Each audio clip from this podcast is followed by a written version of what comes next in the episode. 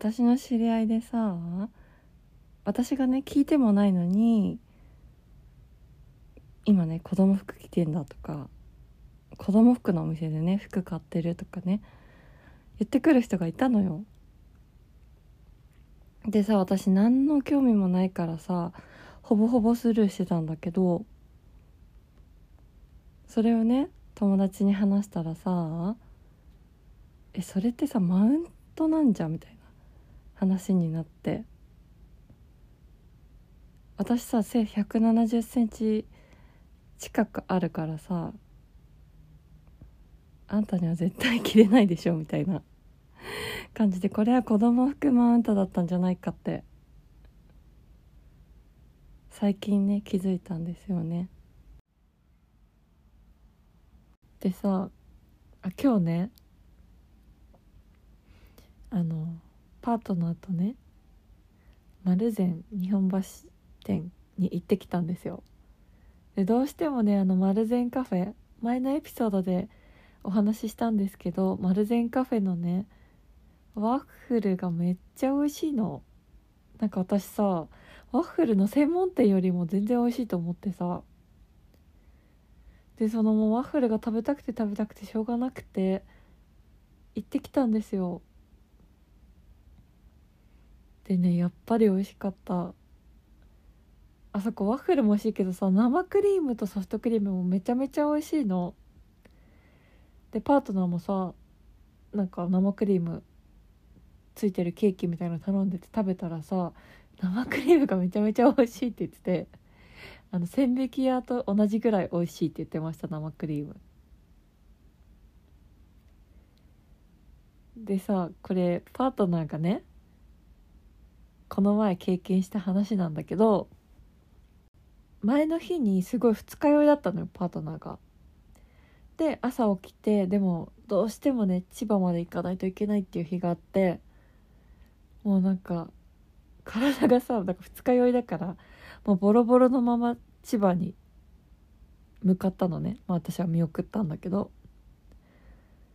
でもうちょっとボロボロだからグリーン車で行こうってなってグリーン車でさ津田沼まで買わないといけないのよ。あの乗車前にグリーン車のボタンを押して津田沼までって買わなきゃいけなかったのを船橋までで買っちゃったのよ。けど船橋までも津田沼までも1,000円で買わないんだって。料金的には。でもなんか間違えちゃって船橋までしか買わなかったんだって。二日酔いだけど頑張ってグリーン車乗りました。で座ってあ寝れる。と思って寝て千葉に向かってたんだって。でまあ切符はさ船橋まで買ってたけど行くのはさ津田沼だからさ船橋を通り過ぎて津田沼まで行こうとするじゃん。でもさグリーン券は船橋までなのよ。でグリーン車ってさ自分の駅過ぎるとあの多分上のランプが消えるじゃん。それでね多分車掌さんみたいな人チケット確認する人が飛んできたらしくて。でお客さんあのちょっと Suica 確認させてくださいみたいな感じで言われてさでちょうどその時に津田野に着いちゃったらしくて。でさ「えでも私降りるんですけど」みたいな感じ「いやダメだよ」みたいな感じで降りさせてもらえなくて。で津田沼をお見送りつつあの確認してもらってさでも結局船橋までしか買ってないじゃん。まあけどさ津田沼まで同じ値段じゃん？だからまあそれで大丈夫だったらしいんだけど。まあ、これはさ